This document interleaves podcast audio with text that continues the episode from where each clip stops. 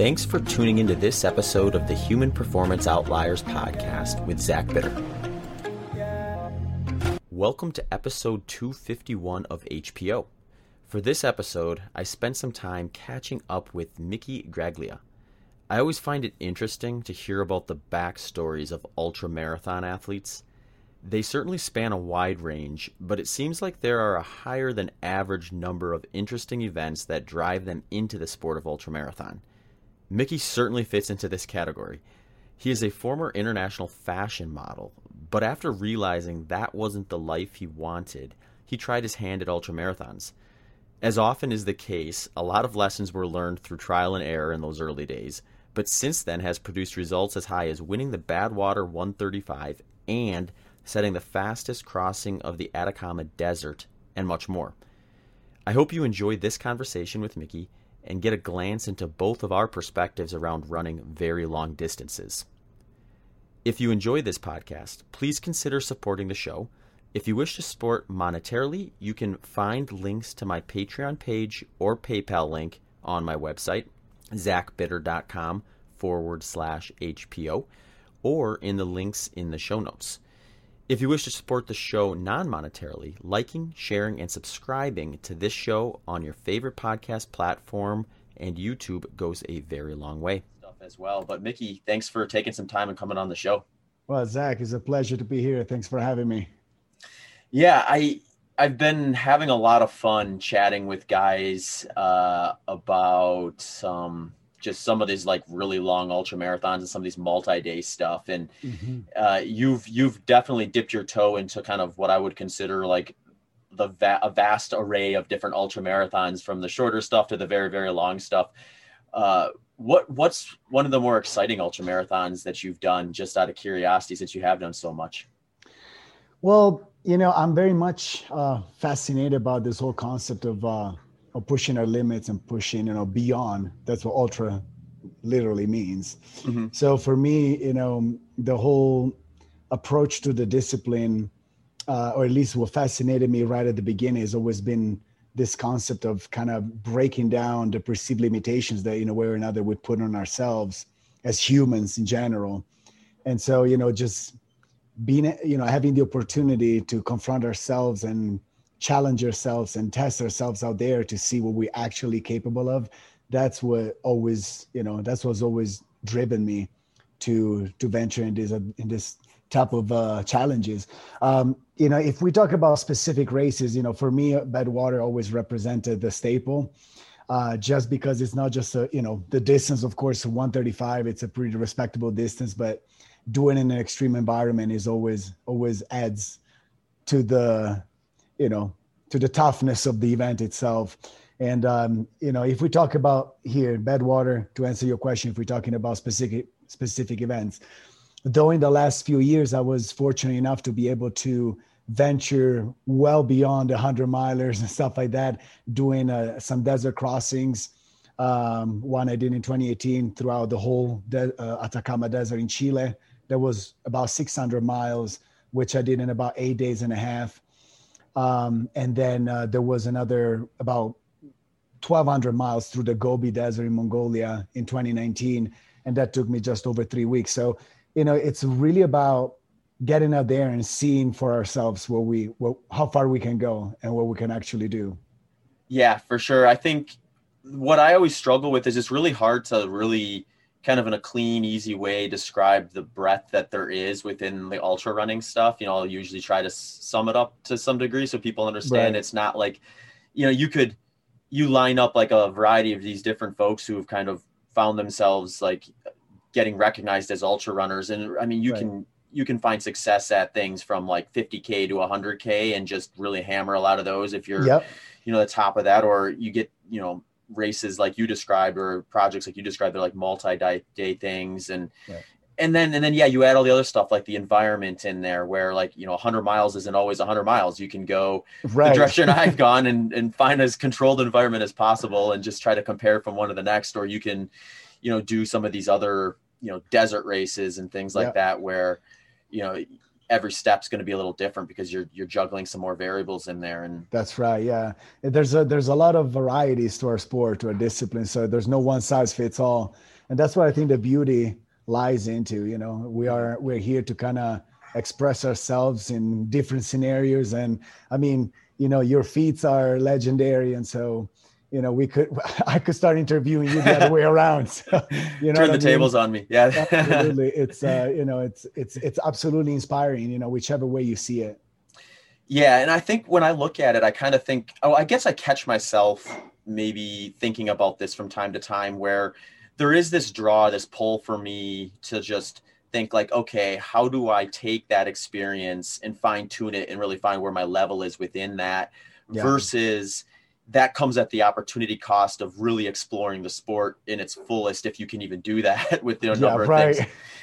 And i do see people kind of maybe going one way or the other at least as yeah. their maybe primary focus. Is that something that do you find yourself going one way or the other or you kind of dabble in both a little bit?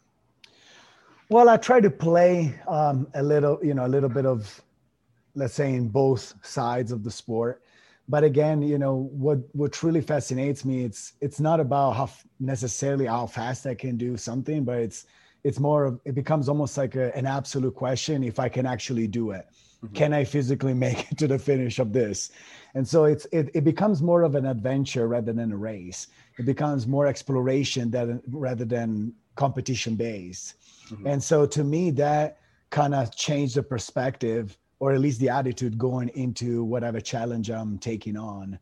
Uh, it becomes more of a personal journey in the end, which I'm sure you can understand and relate very much uh, to.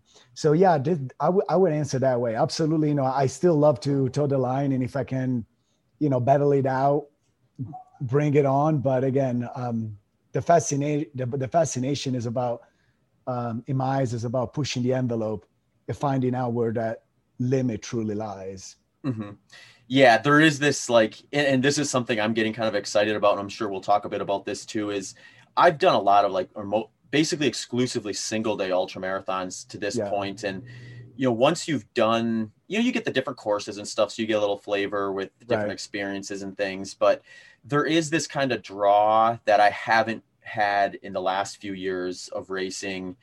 That you're like, okay, I'm going to go out and find some uncharted territory in the sense yeah. that I'm going to go further than I have today, or I'm going to go into this environment I've never seen before, and that sort of thing. And that's a draw that I think makes the sport interesting too. Where if you, and sometimes I think it's what people do is they look at it as like a step. Where like, okay, I did 50k, now I need to do 80k or 100k. Now I need right. to do 100 miles and 200, miles, and it goes on yeah. and on.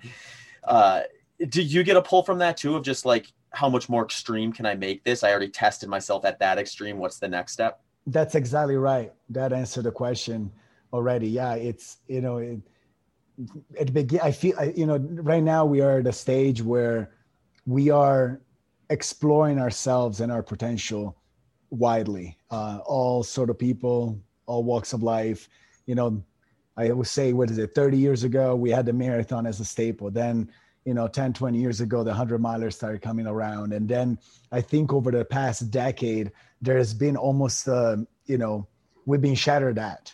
You know right now it's no longer is you know the question of of if you can actually if you can make it. Right now you know it's become almost like a speed race. 100 milers look at races like western states look at the races you know you ran stuff like that. It's it's very much like a, you know speed speed work mm-hmm. but um you know that now now we see the 200 milers coming into in the scene and even longer and so to me it's always about that curiosity of uh, to see where our bodies as humans uh, as a species how far we can actually push ourselves and find out where that you know it's it's about raising the bar in a way you know mm-hmm. when i finished the moab 240 uh, just last was it October, last fall.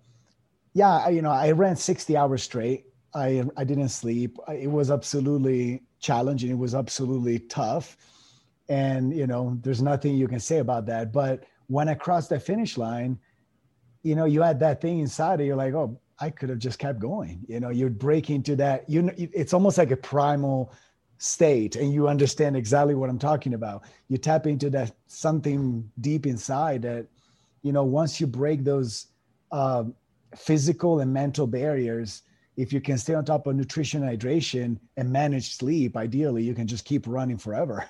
Mm-hmm.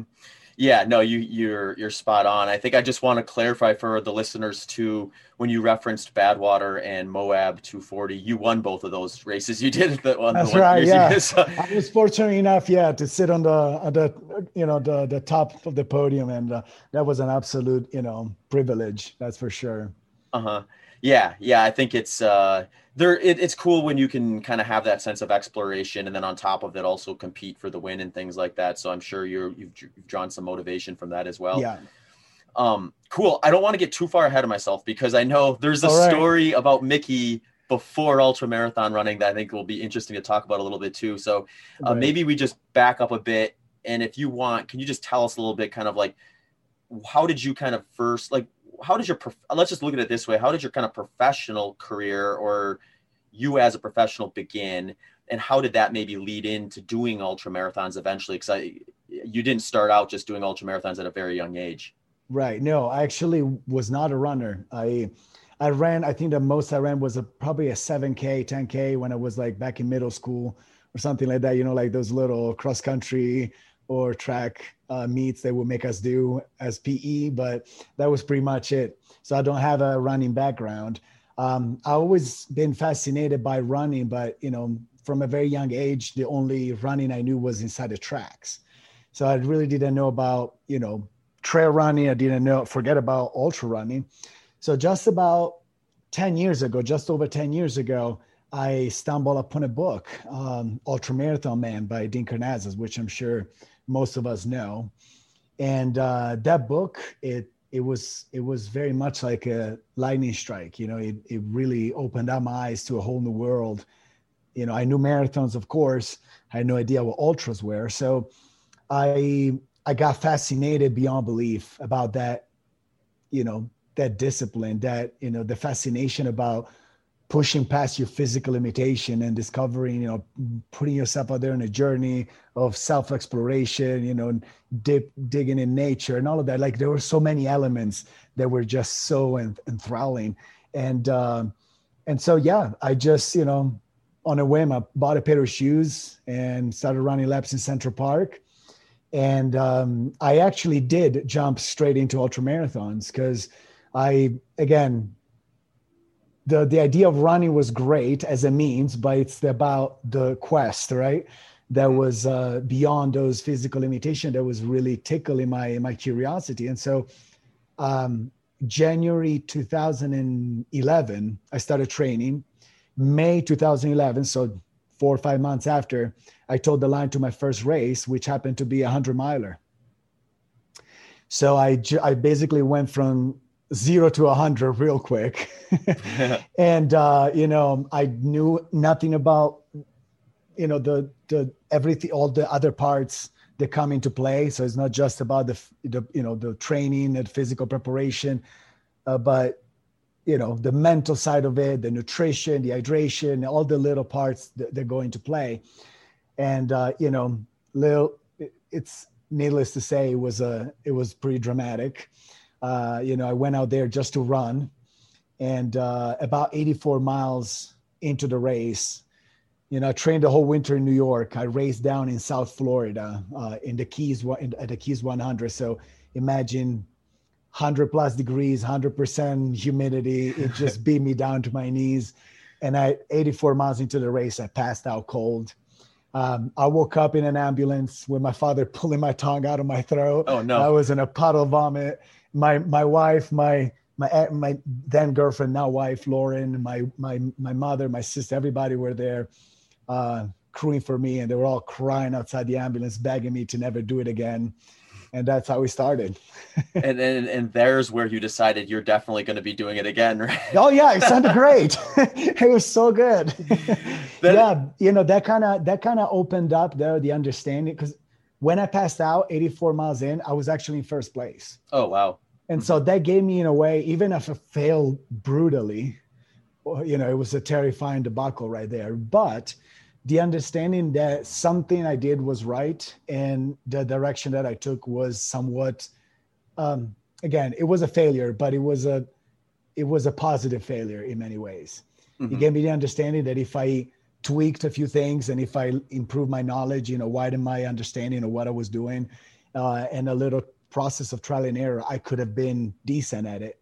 And so for the past few, for the next few years after that, I, you know, I went through the whole journey of trying things that would work both in training and racing, both, you know, on the physical level, both on the nutritional hydration, all of that.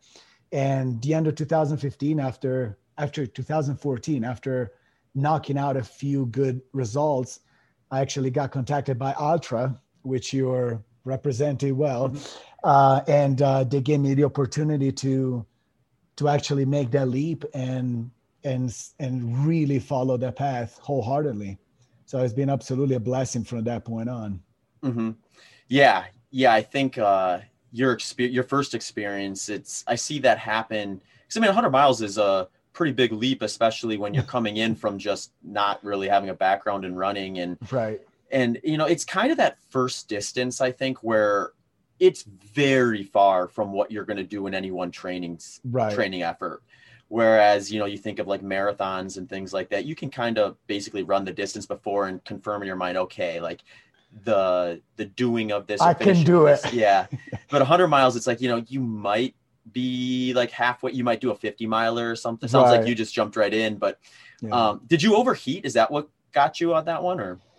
Well, again, I just showed up at the, the you know, I told the line with the handheld, short mm-hmm. shorts, no shirt. I just went out there. I'm like, I got this, you know, I came here to run and I basically just chug water. I, you know, I had a little piece of banana in a bar here and there, but I had no understanding or knowledge of um, electrolytes about, you know, topical cooling. Yeah, exactly. Exactly. cooling strategies. I had like, I just, you know, I just took it basically until I couldn't take it anymore. So I ran until just my body says, okay, that's that's about it, and and that's where lights went out. sure, you know, I find the humid weather a little more interesting from that standpoint, just because I mean I've had experience. I grew up in the Midwest, so I trained yeah. through like humid weather.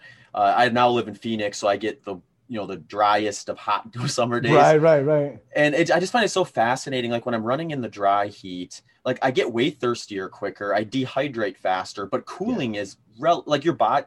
I guess the way to maybe think about it is like our bodies are more or less designed to be able to cool and dry heat pretty effectively as long as you can kind of stay on top of things. Right. But humidity, for whatever reason, you just overheat a lot quicker. Yeah. So and it's it can be pretty immediate. Like you you oh yeah you're feeling good, and also next time you, next thing you know it you and it's like you stop and like you're running, you stop, and next thing you know it you're like lying on the ground and yeah uh, seeing stars.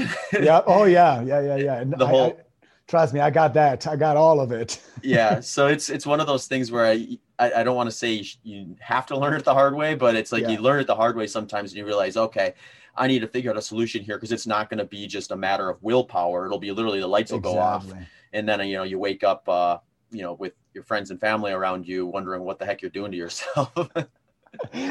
totally, totally. You know, they knew nothing about it. They knew even less than I did, and just being thrown in that type of experience was pretty traumatic mm-hmm. for them. You know, still to the day. I mean, we laugh about it now, but you know, it was when you're passing out and you're not waking up for for a little bit mm-hmm. you know I, I was very very close to you know suffering hyponatremia to the most extreme level of it mm-hmm. which could lead to coma and death you know well uh, so it, it's uh it's you know it was definitely a scary a scary beginning but you know i'm very thankful for to myself for not giving up after that initial failure for in a way finding a positive side of it and be able to to make the right adjustments to eventually uh, understand how the physiology work and how you mm-hmm. can actually continue running even through you know the harshest of conditions mm-hmm.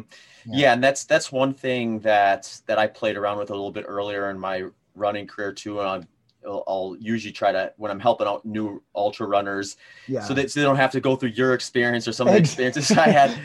The, it's like the electrolyte to water ratio thing where, right? You know, I, I think everyone knows I should be drinking water during this, but they don't always know like when when you're sweating and you're replacing that water. Yeah. You know, your sweat and anytime you excrete liquid, it's gonna tie itself to the electrolytes. So eventually you get to a point where your body's like, hey, we really can't can't afford to be losing any more of this and right and you get in a bad spot. And, and I think like the the most recent recommendations that I've seen is it's like you want to have like 500 to 700 uh, milligrams of electrolytes for every liter of water you consume. right So you you you kind of think like, well, you can drink to thirst if you have that kind of electrolyte tied to the to that liter of water, and then it's it's a little easier at that point because then if it gets warmer and you drink a little more, you just make sure you account for that, and right uh, that makes it a little a little easier. Uh, some topical cooling can help too in those situations. right Bring it- right totally just going bare chested in that type of conditions is not ideal trust me. Yeah, yeah. So, eh, actually, a question about that because I mean, obviously, you remedied that situation. You found yourself at Badwater, which Yeah. is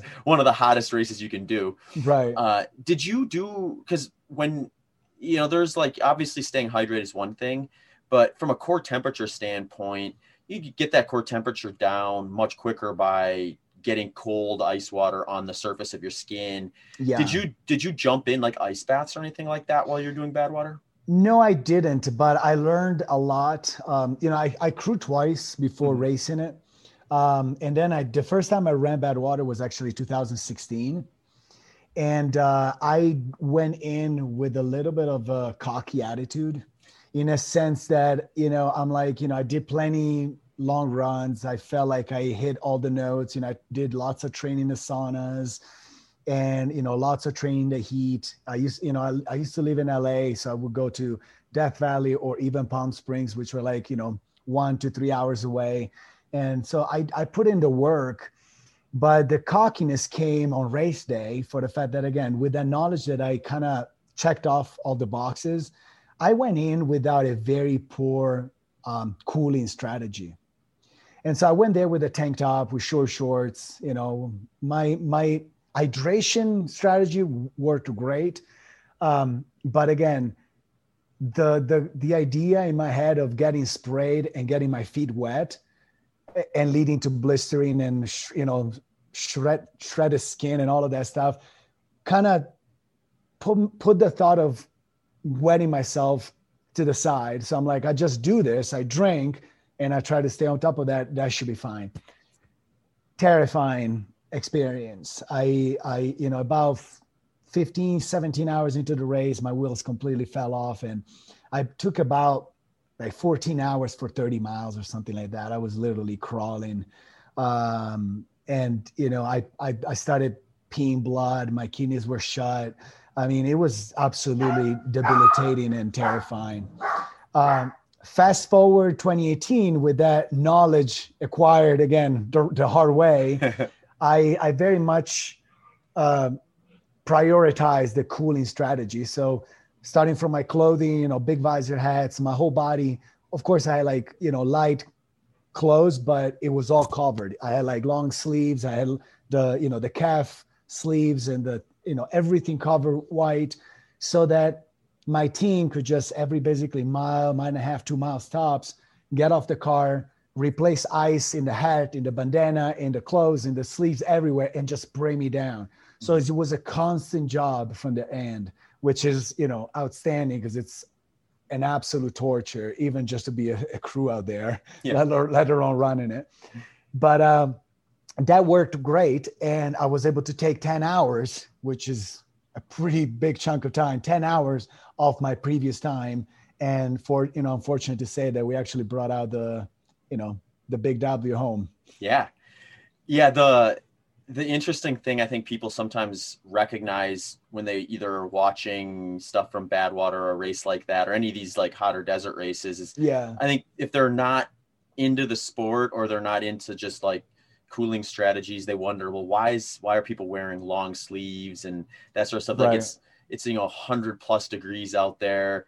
Why would you want any more clothing on than you than you have to? But when you actually look at how the body responds, like the the direct sunlight hitting your skin actually makes it more difficult to stay cool absolutely. So the long sleeves white preferably because it's going to Yeah. deflect the sun right versus Yeah. something dark which will absorb it yeah, and then on top of that too you have this like kind of sit- situation going where it's almost in reverse from the humid weather where i'm running in humid weather the water just kind of clings to me. So I kind of have this wet layer that constant, right? A breeze hits that wet layer, cools you off. It feels great. Your body Absolutely. kind of works that way a little bit.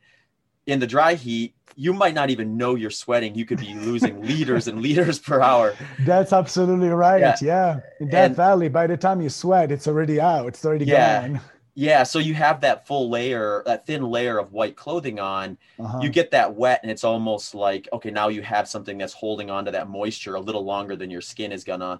And then any well, although the breeze out at Badwater is gonna be like getting hit with a hot air dryer more or less, but it's right. it's gonna maybe give you a little bit of cooling effect when that liquid gets hit by the by any breeze that you're making moving forward or that's coming towards you. And yeah. Um, so for folks wondering, that's kind of the reasoning behind that versus being just in the tiniest pair of shorts and a pair of shoes um, right. and getting just blister red afterwards. don't do it. Don't do it. I can vouch um, for that. So, one question I think that sometimes pops up uh, partly because of uh, the book you referenced earlier, I think, where which is a catalyst for a lot of folks our age, I think, to getting into the sport was Dean's book that totally. just kind of introduced the sport to a bunch of people. That one in Born to Run, people had no yeah. clue what an ultra marathon was. It made it a little bit more of a like, oh, that exists, and then yeah. you go down that rabbit hole, and before you know it, you're signed up for one. Uh, was was his Badwater experience where he's like, you got to run on the white lines on the road because the dark surface stuff, you actually would notice his shoes would degrade a little quicker because yeah, the they would stick. Uh huh. Yeah, it's, it's um yeah, you can actually cook eggs out there. It's crazy. No so, problem. Yeah. It, are you guys actually doing that like trying to run on the white or is there more just oh, like yeah. well, we're going to go through extra pairs of shoes in order to make this thing happen no i mean like the white you know it's it's basically a highway you know it's mm-hmm. a two two ways highway but it's you know the the the the, the lines are pretty pretty wide so it's not an effort mm-hmm. and you try to stick to it because it really cools down like you know it can be just a few degrees mm-hmm. but also it's not just about the bottom of the shoe it's also the actual perceived temperature by the bottom of your feet. Mm-hmm. So if you're running on the black, dark asphalt out there, you actually feel your your feet cooking. Mm-hmm. You feel them burning, and that also, you know, that kind of radiates upward. And so, you know, it's all. I think running on the on the line doesn't just save the the, the shoes, but it actually helps you keeping the temperature a little cooler mm-hmm. throughout the whole body. Hey folks, my friends at Egg Weights are supporting this episode of the Human Performance Outliers podcast. If you're not familiar with them, Egg Weights makes a variety of ergonomic exercise equipment. They have options for boxing and martial arts training, full body workouts with their Torque Force and Torque Board, a massage toolkit, and my personal favorite, their running pods. Egg Weights were tested in the University of Southern California Exercise Science Clinical Research Lab and have been proven to do things like activate your core during running, intensify your arm drive, correct poor running form, and more. I love to take my running pods out in the afternoon for easy paced runs where I can focus and work on proper form and mechanics. Having a small ergonomic weight in my hand helps correct my arms from swinging out or too far forward. It also prevents my core from relaxing too much through my gait cycle. The running pods come in a variety of weights and colors. They also just recently launched their youth pods, which will be a great tool for kids, youth sports, and coaches to help develop proper form and mechanics from an early age. Head over to eggweights.com, that's E G G W E I G H T S.com, and click on the running tab to check them out. If you decide they are a tool for you, plug in promo code ZACH15, that's Z A C H 1 5, for an extra 15% off your order. These links and the promo code can be found in the show notes.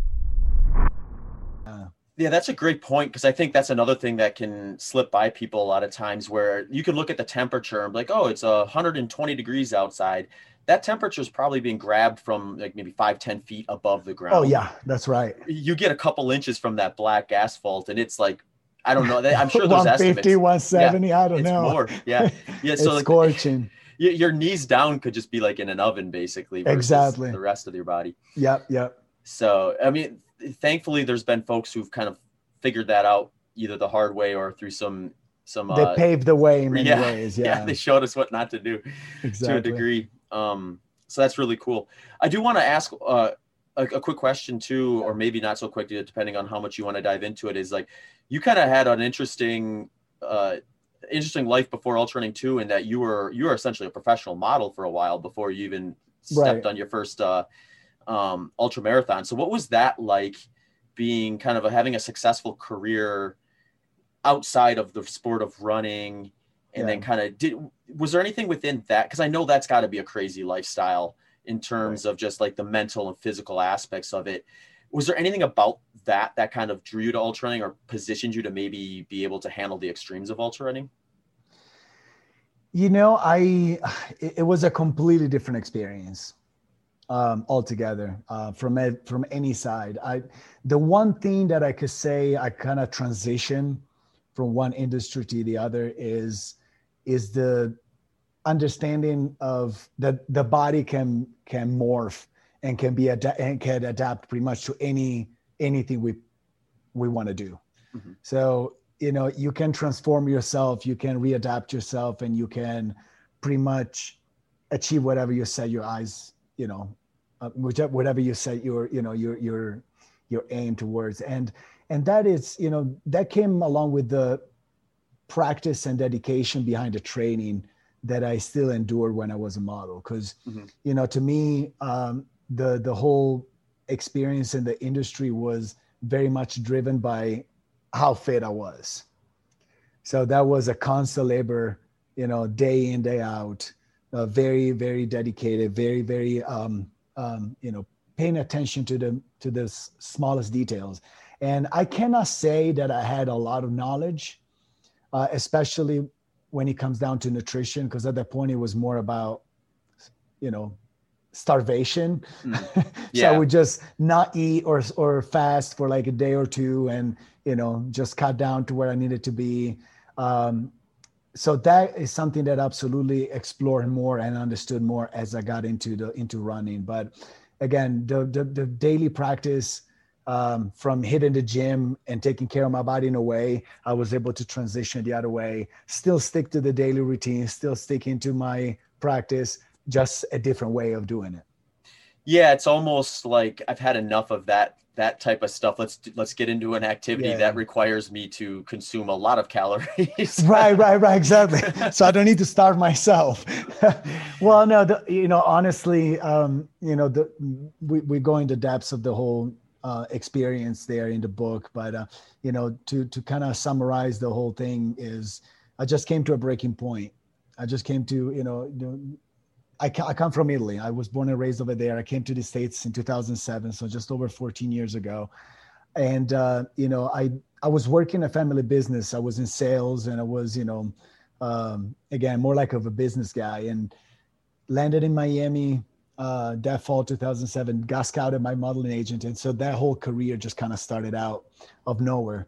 And it was an amazing experience, uh, amazing, um, you know, in a way, when you're at that age, I was 24, 25 years old, you know, you, you're thrown in that type of lifestyle, um, you know, hanging out with the socialites and, you know, everything that comes with their parties and notoriety and, you know, money and all of that stuff, you feel like they can go the world.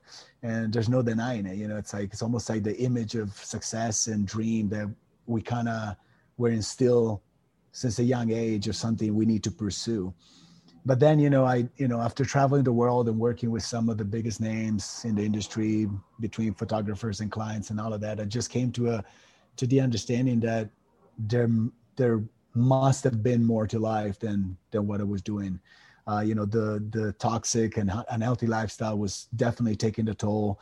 The career in itself the industry in itself is is a daunting industry. It's a very soul crushing uh, industry. You know you you can work very hard uh, you can be as professional as you want to be but it's never just about that. It's also about what are you're willing to compromise mm-hmm. and you know here we can hover over this conversation because if we get into depths of it, it might get ugly, but you know what I mean? It's, uh, it's, it, it can get uncomfortable. And so to me, it was, it was almost like a, it was a big crisis. It was a big personal crisis. It was a big career crisis. It was just like a moment, as I said earlier, you know, it was a breaking point in my life where I was very much at the, er, at the verge of just giving up everything and um, and that's when you know I saw the light ahead of me, uh, thanks to to Dean, which in a way paved the way. He showed me the, a whole new world, and kind of, you know, beside the fact that I very much um, related to what he was saying, I very much saw myself in his words. You know, we come from different careers, but we both got to that point. You know, he was a businessman, successful businessman. He reached that success that we all want, and and I felt like I was at the same spot, and I came to the same conclusions. And so to me, it was like you know, if he was able to make that change, if he was able to actualize that vision, if he was able to pursue that dream, maybe I can do it too. And so that's you know that's when I bought a pair of shoes, and it allowed me to kind of retrace myself back to the roots. You know, I was raised in Italy again. Um, I was very fortunate to have a family that introduced us to the great outdoors from a very very young age. You know, we got the Alps right there. We used to ski the Alps every every winter. We used to hike the Dolomites every summer. So it's not a bad place to be. No. And uh, you know, to me, in a moment where I felt caged in a big city like New York, ultra running about you know get in touch with yourself, get in touch with nature. It kind of spoke my language and and that's when you know that's when the dream began mm-hmm. and now we're here talking yeah yeah no doubt well it is interesting because i think dean's book like if if you read the book and you had like any seed of doubt in your mind that what you were doing was fulfilling and the direction you should be going that yeah. book did a good job of like identifying that seed of doubt and saying well let's see if we can make this grow a little bit and yeah i think you know a lot of people read that and thought to themselves like is this what I really want to be doing? Or at yeah. the very least, how can I interject some of that into my yeah. life? So even if I do keep carry on with my career or my business or whatever it is, yeah, how do I get a taste of that as well? Um, but I mean, I'm always really interested in stories like yours because, like, I mean, you had a full career and then switched at the point in time where, like, when I think of myself, like, that was the age when I was like really kind of even first taking my first swing at starting any type of career other than like oh i'm still in school so like, right i'm always I, am always fascinated by like the decision making process and that sort of stuff at that age level just because for yeah. me when i look back at it like i don't necessarily think i was equipped to make big decisions like that at the time but um, right. some of it i guess is just you grow up as fast as you need to so that's exactly you know you you adapt to whatever situations you're you're in um, and I think that's the beauty and the resilience of, of the human spirit. You know, I, I I wasn't ready for that transition either, but it was a necessity. Mm-hmm. You know, change is always scary, is always uncomfortable, and but it always happens in a moment of crisis. Mm-hmm. And you know, if everything is comfortable, if everything is fine, why why struggling? Why why putting yourself in an uncomfortable zone uh, that could last weeks, months, years? You know, I, I, you know, it took me several years to actualize that that dream or that desire to to make in my life. And so, you know, um, I just I think I just made it through because there was no other choice in many ways, and and I was so committed that you know it wasn't a, question of dedication. It wasn't a question of you know how much energy or effort you're putting into it. I was willing to give it whatever it took to to make it happen. And so, you know, um, I gotta say, in a very weird way, I'm very thankful for, to myself for believing in me and you know sticking to the practice even when, or you know, the highs and lows that happen in our sports. Because you know, you are a very, uh, you're an outstanding um, athlete, but you're also a very consistent uh, athlete that understand what it takes to be, to what it takes to have longevity in the sport. You know what I mean? And mm-hmm. you understand the highs and lows that don't happen just in each run, in each week, in each month, in each season, but even year after year. So, you know, there are years that go great and you're on top of it. There are years that go so well and you're struggling. So even finding the courage to make it through those patches, I think it's all part of the of you know the bigger picture that leads you to where you want to go. Yeah, for sure. And I think the the sport does kind of lend that self to where I see this happen, I think, a lot where, you know, you know, someone will come into the sport and they'll get some success early. Yeah. And, you know, or maybe they're even just maybe it's not even success it's just like oh i finished that 100k i finished that 100 miler right. things went relatively well nothing went so far off plan and the expectation yeah. becomes that that's like the experience each and every time right. even if those experience had their own kind of hurdles to get over during them that kind of draws you back to kind of get that feeling again yeah you can hit those like you explained you can hit those phases where you know maybe you drop out of your first race now all of a sudden that's a potential where you went in before where it's like I always finish these things or I always get it done. You know, right. now now you have a situation where, you know, you pulled out for whatever reason. And for me, I think it was really, really interesting. You get to that point where you drop out of a couple races and you have to get at a certain point, you have to kind of sit down with yourself and just like, okay, am I dropping out prematurely? Are these, is this necessity to right. continue my career? Uh, and I think you need to eventually kind of hit a stride where it's like things are going great, or maybe not great, but things are going along. And for whatever reason, you have a race where you're able to push through a couple extra barriers further than you maybe would have been able to in the past. And then you kind of highlight to yourself, okay, that's what it looks like when I get things done right, or when I'm right. mentally with it entirely, and my mental strength is matching the physical strength I prepared for. Right. Um, and you know it's a hit or miss sometimes whether someone gets through that. I've seen folks kind of phase out of the sport because they can't quite navigate that and right, right. that sort of stuff. Or, um, but for you, did you have anything? Did it? Was there a spot? Because I mean, we've essentially been in the sport about the same amount of time. I did my first ultra marathon in 2010. Oh you, wow! So yeah, we're around, yeah. right right around the same. Mm-hmm. Yeah. Yeah. Yeah. So did you have a phase where you were just like, ah, man, stuff just isn't happening. You know, I should have had a good race at this point. It's been a year and a half or something like that. That mate was yeah. tough to get through, or. Well, I would say the the couple of years in between 2016, 2017, I went through a bit of a. Um, I would say I wouldn't say a tough patch, but more like of a, you know, it was more of a question of, is this what I really want to do? Mm. You know, I came to question if if if this was worthwhile what I was doing was worthwhile. It wasn't a matter of like, you know, me finishing races or finishing races well or bad. It was like a bigger picture. And that's what I think, in my opinion, is the hardest part about our, you know, our discipline is renewing the motivation. Finding, because like, you know, well, you know, what inspires you, what, what pushed you, what drove you like in 2010, 2011, 2012 couldn't work last year, couldn't work two years ago.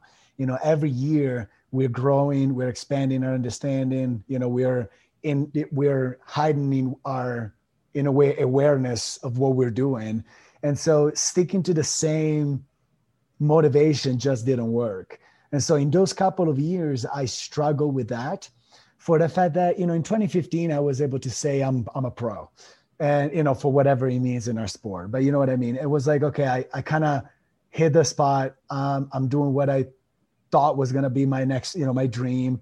And is this what I was looking for? Is this what I want to do in my life? Is this? And so I started having trouble answering those questions. And if you don't have that solid rock, in my opinion, when you're toe the line, it's going to be really hard to finish a race properly. Because mm-hmm. you have to have, and again, this is all in my opinion. This is a, my my attitude and perspective going into races and seasons. It's what is the one thing I can reach for when the going gets tough? Because it's going to get tough. Mm-hmm. You're gonna get plenty highs and lows. You're gonna get plenty moments where you're gonna say, "Oh, this is not, this is like screw this. I'm gonna go home." You know, mm-hmm. why you know why why putting yourself through so much discomfort, so much pain at times. But if your why is strong enough, then you can break through walls and you feel like a like a hero, really. And that's what I think. It's a magnificent part of our sport you can truly break through those barriers you just got to have that one motivation mm-hmm. you know laid in front of you and nothing can disturb you from that yeah i mean you, i think you said it perfectly like from what my experience has been too it's like that you you want it you you need to have the why but you also need to be aware that that why is going to evolve over the course of you know 10 years 15 yeah. years 20 years if you want to yeah. be in the sport for more than a couple of years you probably right. need to be open to that and then there's these like transition phases where your why is kind of the why that you first had or your most recent why is yeah. starting to phase out and you know you hopefully catch a new one sooner Yeah. rather than later but sometimes it can take a little bit of like self-searching to figure out what that actually is That's right. and you, you do find yourself asking yourself you know is this worth it is this you know is this something i actually want to be doing with Yeah. my life or should i just should i be like focusing on something else and building that up and Right. um, I think I had that experience to a degree between like 2017 and 2018, where you know some of my early whys were starting to phase out, and I needed to kind of reconnect in a different way and see kind of like you know what what is truly going to drive me, what is truly my motivation here.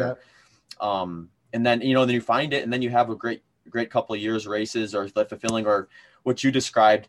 You get put in that position where there's going to be a point.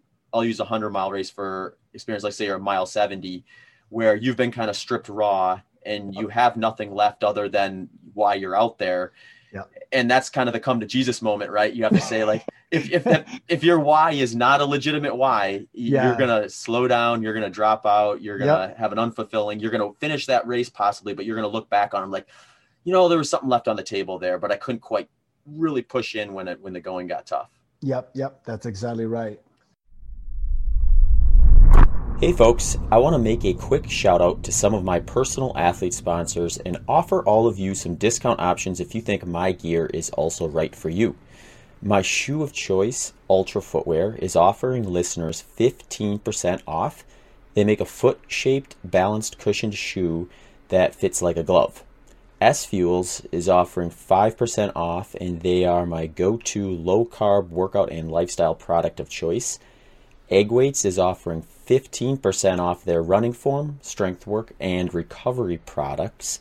Finally, Purpose Performance Wear is offering 10% off my favorite workout apparel, including my own signature series. So head over to zachbitter.com forward slash my gear or the profile link on my social media channels to check out these discounts and more. All right, folks, now back to the show. Awesome. So your your book, uh, what's the title of it again?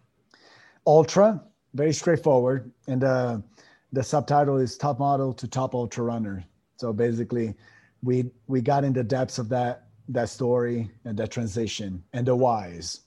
Awesome.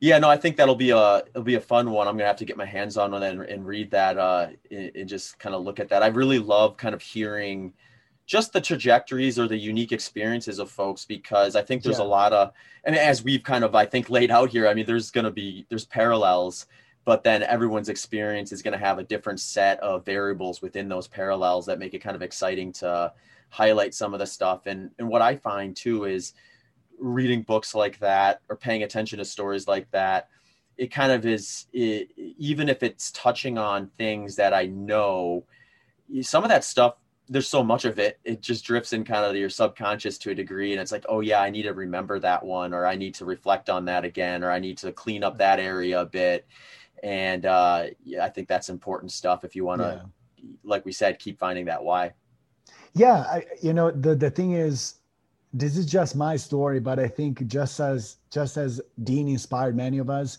it's just a way of telling the bigger picture. Because I think you know whichever walk of life, whichever career, you know whether I think this this type of lessons learned on our you know on our skin Mhm. raw they can very much be applied in any endeavor in life you know whether it's business whether it's whatever career relationship sport and stuff like that so you know the desire to write a book um, very much came from almost like a way of giving back because i understood how powerful the how strong the power of motivate of inspiration was especially when i read dean's book you know i, I even told the told the guy told the man you know your your book didn't just change my life it, it actually saved it at that at that specific point.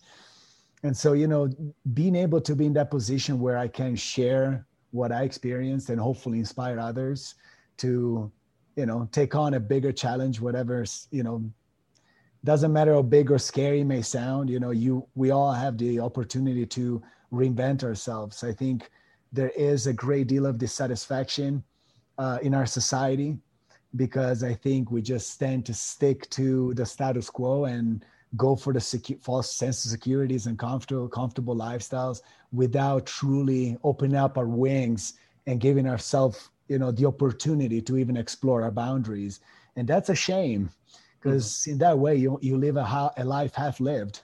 And so living fully living purposely living a fulfilled experience a fulfilled journey i think that's i think that's what it's all about. And so just being here talking it out with you and being able to share my story is uh, an absolute privilege. Awesome. Yeah no it's it's it's fun to fun to hear it straight from that's i think that's one of my favorite parts about the podcast stuff is like if you uh you know obviously if you want to chat with someone you reach out and hope they want to come on but then i find myself also like there's so many of these right hope I, I, find just as often like someone reaches out and is like you you want to chat you want to do an interview and then you know it reminds me like oh yeah that'd be a great topic to chat about and i'm going to learn something here we're gonna yeah. we're gonna have a fun dialogue um I want to I want to talk about one other thing too. I think uh, we have some similar, maybe some similar projects coming up in the future. Uh, I'm preparing I right think now. I heard. yeah, yeah. I'm I'm I'm looking to to leap away for at least a, a brief period of time, if you want to call it brief, I guess. Uh, yep. From the single day ultra marathon stuff and try my try my lot at a, a multi day or a, um, a, a bigger effort. So Continental. Yeah, yeah. So there's uh you know the listeners of this podcast will will obviously know I'm preparing for a transcontinental run. Going to be running from San Francisco to New York. Um, I believe you are as well, Mickey. You're you're gearing up for something like that. What's uh the status on your project? Yeah. So um, remember earlier I just briefly mentioned I did this couple of desert crossings that were completely um, you know self uh, planned, self made challenges, uh, adventures that I set out for myself and um, it was part of a of a bigger project. So in 2018, I did the Atacama in Chile. In 2019, I did a Gobi in Mongolia, and I had my eyes set on two much bigger projects that were the Sahara and Antarctica. So really checking off the most extreme deserts on the planet. And I was so driven by that that you know it became almost like a like an obsession throughout these past few years. But unfortunately, you know, 2020 came around, COVID hit, um, everything was put on hold, and so even this year, uh, restrictions are still very much in place. So I still have to push that project ahead, and uh, and so you know, this past season, this past winter, I was sitting here. You know, planning my season ahead, and I was thinking about which race I was going to do and what to do and what not, and blah blah blah. And you know, I came to think about why not do something here in the country? Mm-hmm. And so the idea of the Transcon came to me as well. Um, I think you know I will be I will I would love to share with you you know if we can help each other out in a way or another.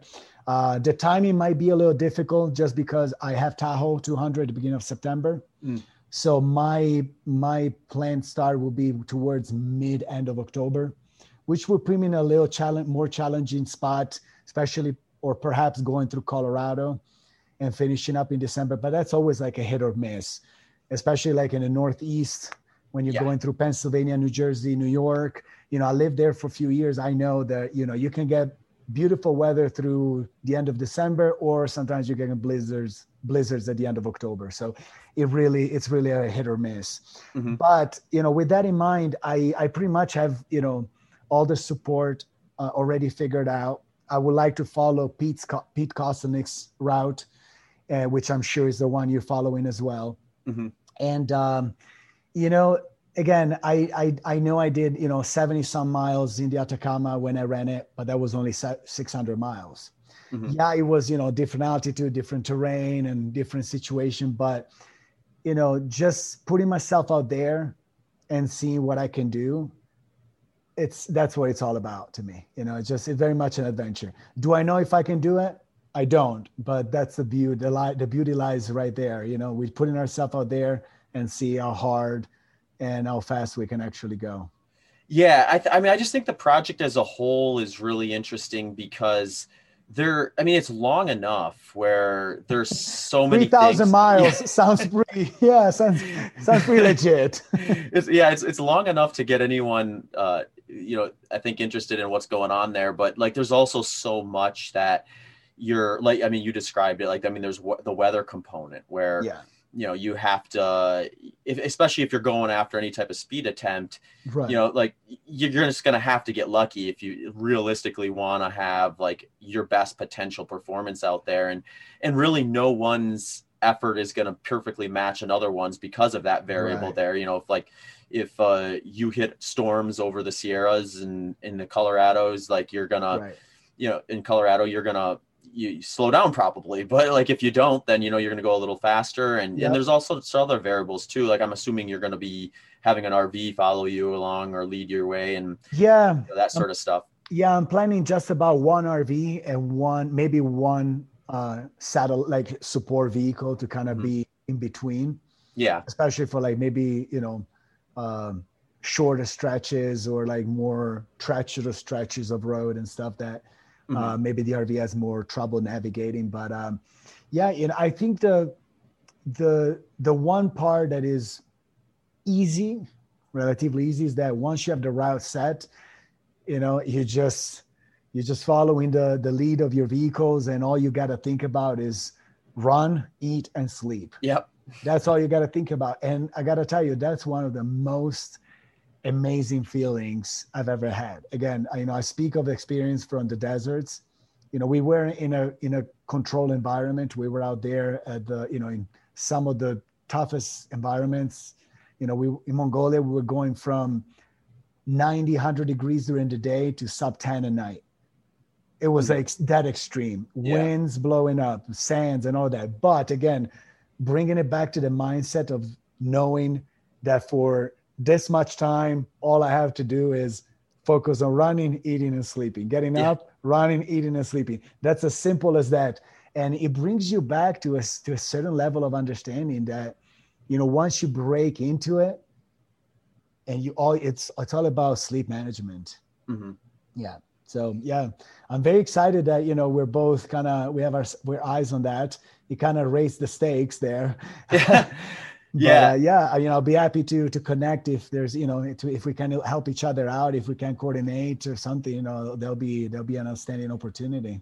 for sure. No, I think it'll be cool. I think I, I mean, I look at all these things as kind of fun projects and things like that. And you know, if if I'm fortunate enough to get anywhere close to Pete's pace, uh, I'd be happy Right. to share that experience with you. I mean, I think it's just cool to see this type of a pro- like I, I'm like I like all these things getting attention to the degree where it gets tested.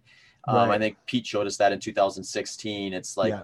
you, with our group of like to go back to what we were talking about before, like when we got into ultra running was kind of that wave of this. Okay, here's the next phase of this sport that's gonna we're gonna have this big upsurge of it, and who knows where it mm-hmm. goes. Eventually, it'll probably settle down. Maybe it dips back into obscurity for a while, and then there'll be another wave or something like that. Who knows? But what I really like is like so much of this sport actually does have a very deep history, a long history That's right. and we're seeing some of this stuff get rediscovered over the years it's like you know western states got rediscovered to a big degree even Yeah. though that one kind of maintained a little bit better than maybe other that's maybe not the best example but um, a lot of these events are getting rediscovered and re-challenged in this new group of folks with new technologies yep. leading on the past stuff from what the the last generation that went through it is re-challenging these things and pete kind of did that for the transcon i think it was like that was like at least for me anyway like I, you know i was aware of that route in the record that was there before that when pete did in 2016 it's like okay well that bar just got rose now we know that someone can average just over 72 miles a day on this That's right. so That's it's like, where do we push it next? So, um, I think in a perfect world, uh, between the two of us, we see that bar go somewhere higher yet, and, and then inevitably it's hard will to come say, along. but it's good to be out there and trying to, you know, to to raise that bar. Mhm. Absolutely. Yeah, and I mean to be perfectly fair, I mean I'm I'm I'm trying to be realistic about it too, where like I'm I'm trying not to get too ahead of myself, knowing like I've never done anything remotely near to this. So like the Right. reality for me could be that you know that type of an effort is just way beyond my reach at this point and i need to settle for something less and i need to be consistent with what i'm capable of but i regardless of whether that is you know under at or ahead of what was done before it's going to be a big challenge and i'm, I'm sure i'm going to seize that sort of stuff but I'll, I'll make you a deal if i finish quick enough to be done before you start i'll, I'll share all the mistakes i made and and uh, hopefully pave a, a smooth of a path as possible for your effort. I, I appreciate it. That's very kind of you. When, when is that you're planning to start? Uh, I'm targeting September 1st. So okay, so right at the beginning of the month. Yeah. Okay. hmm So if you Yeah. do, and you said you're end of October. So you probably gonna finish by the time I start. Yeah. okay, yeah, we if might just everything goes well. we kind of relay it. We see what our combined time is or something like that. Well, you can turn back around me with me halfway. Bump into you somewhere in Nebraska, maybe. Exactly. That'd be sweet. Uh, no, but uh, you know, I think you just said it right. I think that's the beauty of the adventure. You know, we we're just putting ourselves out there and we're testing ourselves. We're testing the limits, and we'll see what's gonna happen. So I think that's that's just so thrilling. mhm. That's Well- so exciting. it is the thing I like about you know, the sport, and one thing I've tried to do the entire time I've here is just be super transparent about what I'm doing and why I'm doing, regardless of whether it's right or wrong. You know, people Right. can look at what I'm doing and say he's an idiot. Why is he doing it that way? And that's that's totally fine.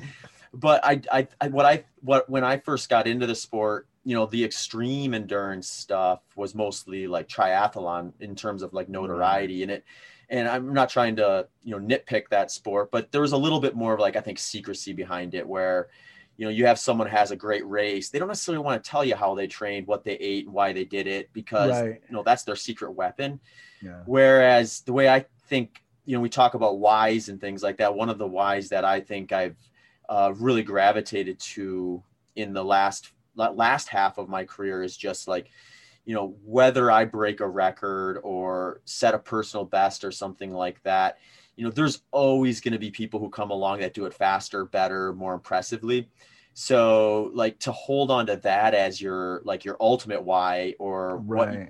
is fleeting and it's just going to put you in a state of misery later in your your life when you look back and watch these people just blister everything that we've done totally right. No, no, I, I couldn't agree more. And and to then that becomes a i think more of a of a challenge or a, a motivation of like you know what can i learn from the people who did this before me and then possibly highlight something that will be valuable for the next person and then they do it and then they do it and that's how you really fine tune these things so That's I've a great level of contribution in a way. yeah, and I mean, I think it's the most fulfilling way to do it. And I, Yeah. I, I know, like, regardless of what my outcome is, there's going to be things I learned from Pete that had he not done it, I wouldn't have known about. So he kind of positions me to have a better potential than what he had. Wow. Um, our timeline's close enough where you might not be able to learn too much from me, but Right. I, I'll, I'll try to get you as much as I can, and hopefully, it, hopefully, I'm able to process it quick enough to get that to you. Um, Man, but I mean, be- you get the point. fantastic. I appreciate that for sure. I, I hope I could, you know, get back to you at some point. Yeah, uh, well, it'll be fun to follow e- either way. I think it'll Yeah. be interesting just to see just kind of how your experience goes, and at- at, the very least, it might be fun when we both have it under our belts. Uh, you know, assuming we both get it done, I, I, I'm- I have confidence in the both of us. But uh, to sit down and just chat about our experience, see where think what compares, what contrasts, what were your hurdles and your successes, and maybe do another podcast about just uh, you know everything that went right and wrong, and what would maybe we do differently or keep the same. oh yeah, that would be great to to reconnect and uh, and chat it out for sure. I think that's a great idea. Awesome, Mickey. Well, if you want to chat about anything else, you have anything else you want to share, we certainly can. But otherwise, I want to make sure you have a chance to share with my listeners, like where they can find you, if you've got social media handles or websites that they can find you, and then obviously, you know, where they can get your book if they want to check it out. Yeah, of course. Well, my my um, main social media handle is uh, off of Instagram at Mickey M I C K E Y. Last name Graglia G R A G L I A, and uh, my website just launched. You can find the link out there. Uh, there is the book is actually launching in a week exactly, so June twenty second. Uh, it's gonna go live. I'm gonna share the links and all of that on on our on my handles and. Uh, yeah, you know, there's um there's quite a bit of stuff brewing, and so I'm just excited to finally pull the trigger and get it out. It's been a it's been a big, you know, a long journey to get to this point. So I'm very, very excited for this moment and in a way savoring each each day and each step that is getting us there. So I hope the readers will enjoy um, you know, the stories that I share, and I hope that it will inspire somebody to to take on the road less traveled and see for themselves what they're capable of. Perfect. Well, uh, Mickey, I'm convinced that you found your why, and I think uh, you will help others find theirs with your book and uh, any of the promotional stuff you do between now and and all of that stuff and every every project you take on for the rest of your your running adventures and things like that. So thanks for taking some time and coming on the show. Thank you so much, man. It's been a pleasure. All righty, take care. Thanks for tuning into this episode of the Human Performance Outliers podcast with Zach Bitter.